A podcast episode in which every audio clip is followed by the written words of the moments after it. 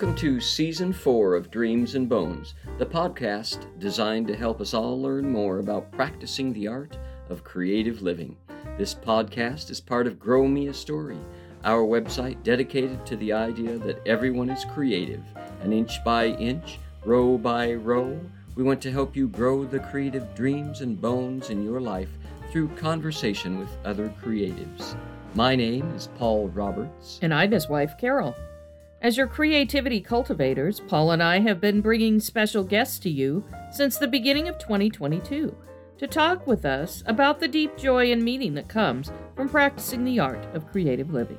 Throughout the month of November, we will be sharing parts of our interview with our good friend Alex Cook, who has used his creativity and passion for music to become a music event promoter. Today, we hear more about where Alex has been and perhaps where he's going on his creative journey. Well, we're just glad the Creator has brought him here for this season of his life. We hope you enjoy Episode 2 of our Dreams and Bones interview with music promoter Alex Cook.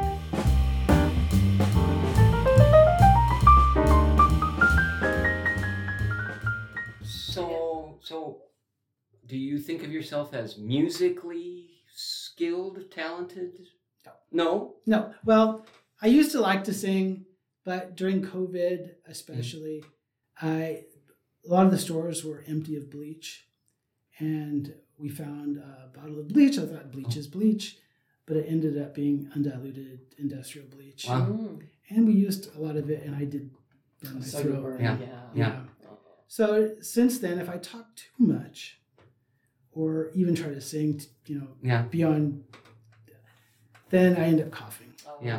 And it sounds like I got COVID. I didn't get COVID, but I still got struck by it anyways. Oh, yeah. So talk to me for a minute. You are a music promoter. Yes. Fair for me to say that? Yes. Okay. I don't know what that means, Alex. Tell me. Well, over the years, it's been different things. I worked for other groups. Like, I'll come in and I'll map out their entertainment for the year, like at a fairgrounds or a venue. I did stuff at Moses Lake at Grand County Fairground and another venue there. And so I've been all over the country, St. Louis, Dayton, Michigan, Seattle, Portland. Humboldt County was one of my favorites. And that was just probably not, but they had the North Country Fair was really just an experience that was just different. Not the drugs, I was never into that, but I was just all over the country, different places, Florida. The only place I didn't like, I was in Connecticut, and the time I was there was like in February, and it was an ice storm. I spent a whole winter in Duluth, Minnesota, and I was in a year in the cities in the Minneapolis-St. Paul area too. And those winters are really bad, and Duluth was really bad because it's like San Francisco only with a lot more ice. But in Connecticut, there's a lot of ice storms in the winter, and you can't walk even with cleats. It's just like you're taking your life into it. So I learned how to balance really well. Yeah. But, no, there's been a lot of interesting places. Wichita is probably one of my favorite towns too. It's they had the Tallgrass Film Festival there, and they have a lot of different music and stuff there. And it kind of reminds me of Wallace in a little bit, where it's a very boom or bust town. It goes through a lot of empty spaces, and then it has, when I was there, it just like building back an arts scene. And Rose McGowan is one of the people involved with Tallgrass, and so she's brought a lot of people to that festival, but that was more on the film and the art side, but there's still a lot of music attached to that too. And Wichita is also very diverse musically, where you have like the Redneck Cowboys, but you also have the arts crowd and you have the rock crowd, and that kind of reminds me of here too. We have Wallace, and the Silver Valley is very eclectic musically. Yes, a little bit something. Well, just each town has its own flavor too. Mullen is definitely like 80s rock still. Wallace is actually surprisingly more country. Like most of the venues around here play a lot of country. I would say even Metals. It's called Metals, but they play a lot of country. Yeah. So, and then I would say that Kellogg is more like the pop music for kids, or even like the like punk rock is coming back, mm-hmm. which is ironic because mm-hmm. like bands that I grew up with, like Blink-182 and Sum 41, like they're involved. Now they're nostalgic acts. Yeah. Yeah, right. So like now I'm nostalgic too, and I don't like that part. That's right. I mean, there's a band called Lit, and they have like gray hair. So, of course, they were older than me, but still, mm-hmm. I don't like that.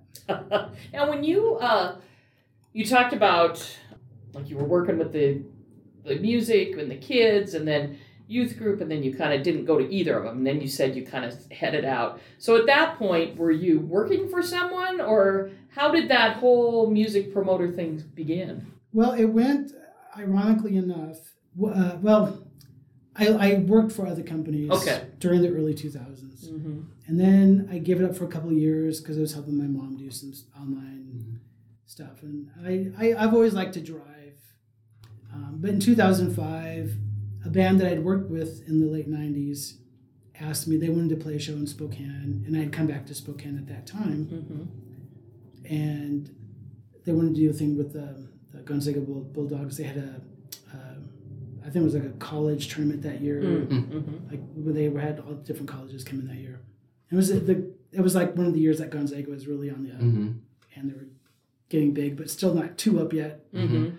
So they asked me, they wanted to play, so I put this show together called the Bulldog Bash, mm-hmm. and I brought them up, and then I met some other bands during that, and then one of the other bands ended up forming, like, you know, can you manage us?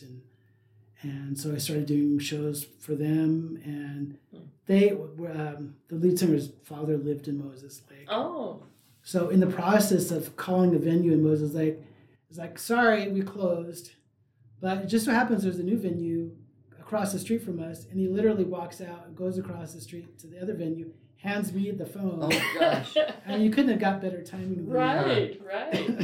So I did that for a couple of years, and then that formed a relationship with the fairgrounds there. Okay. Wow. And so it kind of led to doing that kind of stuff too. And that was like, in Moses Lake especially, was not just diverse Western musically, but mm-hmm. Latin music was very popular there too. Yeah, sure. So yeah, because there's a large Hispanic population there. So it kind of expanded more. And then I got to meet different bands coming through town. It was like, Moses Lake was like the perfect segue between Spokane and Seattle, or even between Missoula mm-hmm. and Seattle. Like if they wanted a show between the mm-hmm. places. So it was far enough away from Seattle. It was kind of still a little bit too close to Spokane, but still far enough away from Seattle that it made a great stop. And that's what I kind of like about Wallace too. It's also kind of in that in between. Yeah. So that's what I'm hoping for in the future anyway. Mm-hmm. Are you starting or currently working on a creative project, but don't know what to do next? Do you need someone to talk to? Someone who will give you feedback and tools to get your creativity back on track? This is what Grow Me a Story is all about. Paul and Carol Wollum Roberts, your creativity cultivators, will help you start, continue, or complete creative projects, big or small.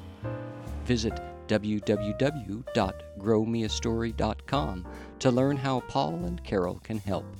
Now, back to Dreams and Bones.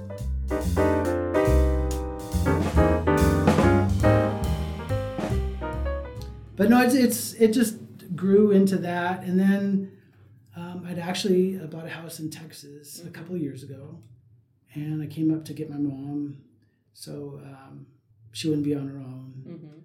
And literally just before we had intended on leaving, we were at the bank to get her stuff arranged, and we didn't quite finish, unfortunately. Mm. But she just collapsed.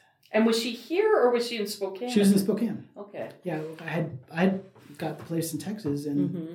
and the goal was to get her down there. Get her there, and I still haven't made it to Texas. Yeah. It was like because of the housing market during COVID, it was like, if you don't buy it sight unseen, you're not going to get it.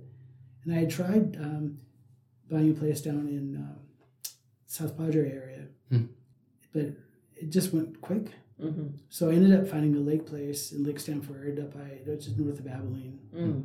And there was a good neurological doctor there that it wasn't the same. The one thing about Brownsville and McAllen and South Padre is like it's like old people. I didn't want to live there necessarily, but because of all of the snowbirds that live there. Yeah. Medically, it would have been good for my mom. Okay. And Abilene turns out that that's why I chose that. And plus, I just wanted to sit on the dock and fish. Yeah. I was like, I'm tired of the music business. Cause you're ready to settle down and instead of going, huh? Yeah. It's very political, and I'm not. Yeah. And even around here, it's just figuring out a way to work with people. Sure. And make it happen. Yeah. Which seems to me, I will say, I admire that about you. It feels like you are such a people person. You know people, and Carol knows people, and I'm on that side of the personality that says, I don't know people. And it seems like you just do that very easily.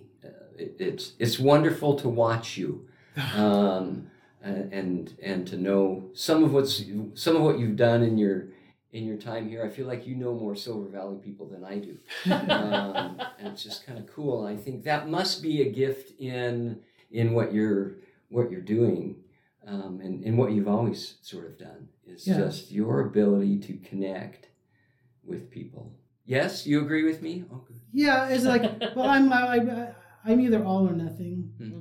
So if I'm going to live here in Wallace, I'm going to jump in, deep in. Although I'm never running for anything here.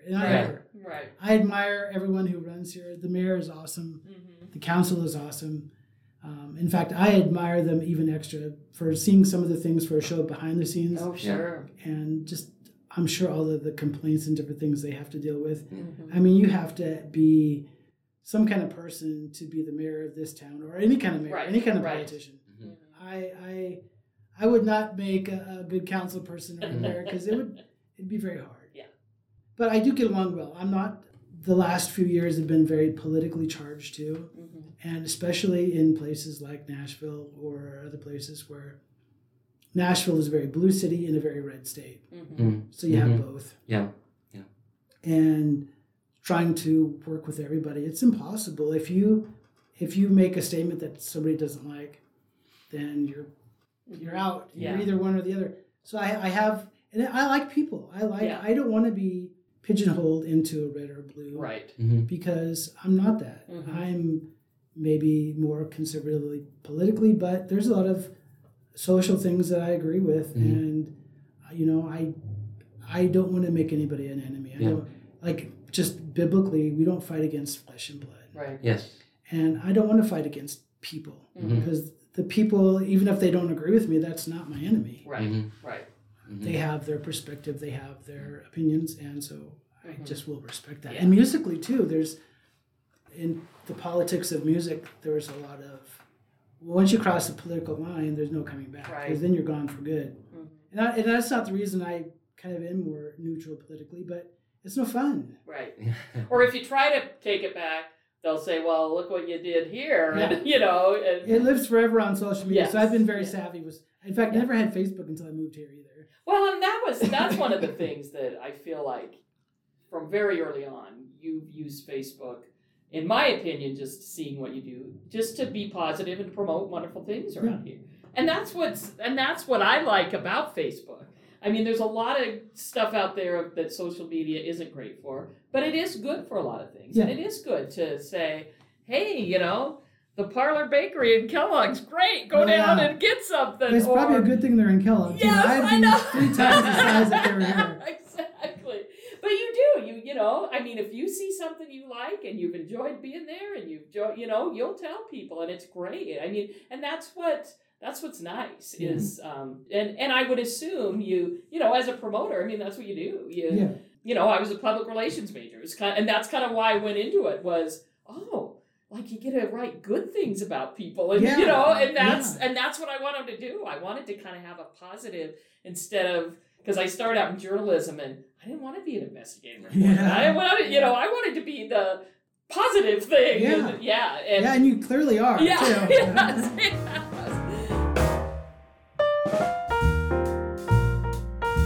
Thank you for joining us for another year of conversations with people who live creative lives. Carol, any thoughts on today's episode? I liked how Alex shared about all the different places that he has been.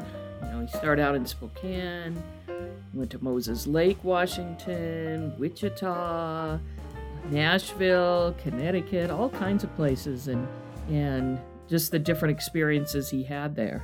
Mm-hmm. Well, as we bring this episode to a close, we would like to thank you for listening to this program. Would you like to see what else we do at Grow Me a Story? Visit www.growmeastory.com to sign up for our weekly newsletter, read our Fertile Ground blog posts, and find more ways to learn about living a creative life. Join us next Friday for another episode of our interview with Alex Cook. And don't forget to subscribe to Dreams and Bones on either Apple Podcasts, Spotify, or Google Podcasts. Just search and subscribe to any of these apps on your phone, and you will be notified each Friday when another episode of Dreams and Bones has been published.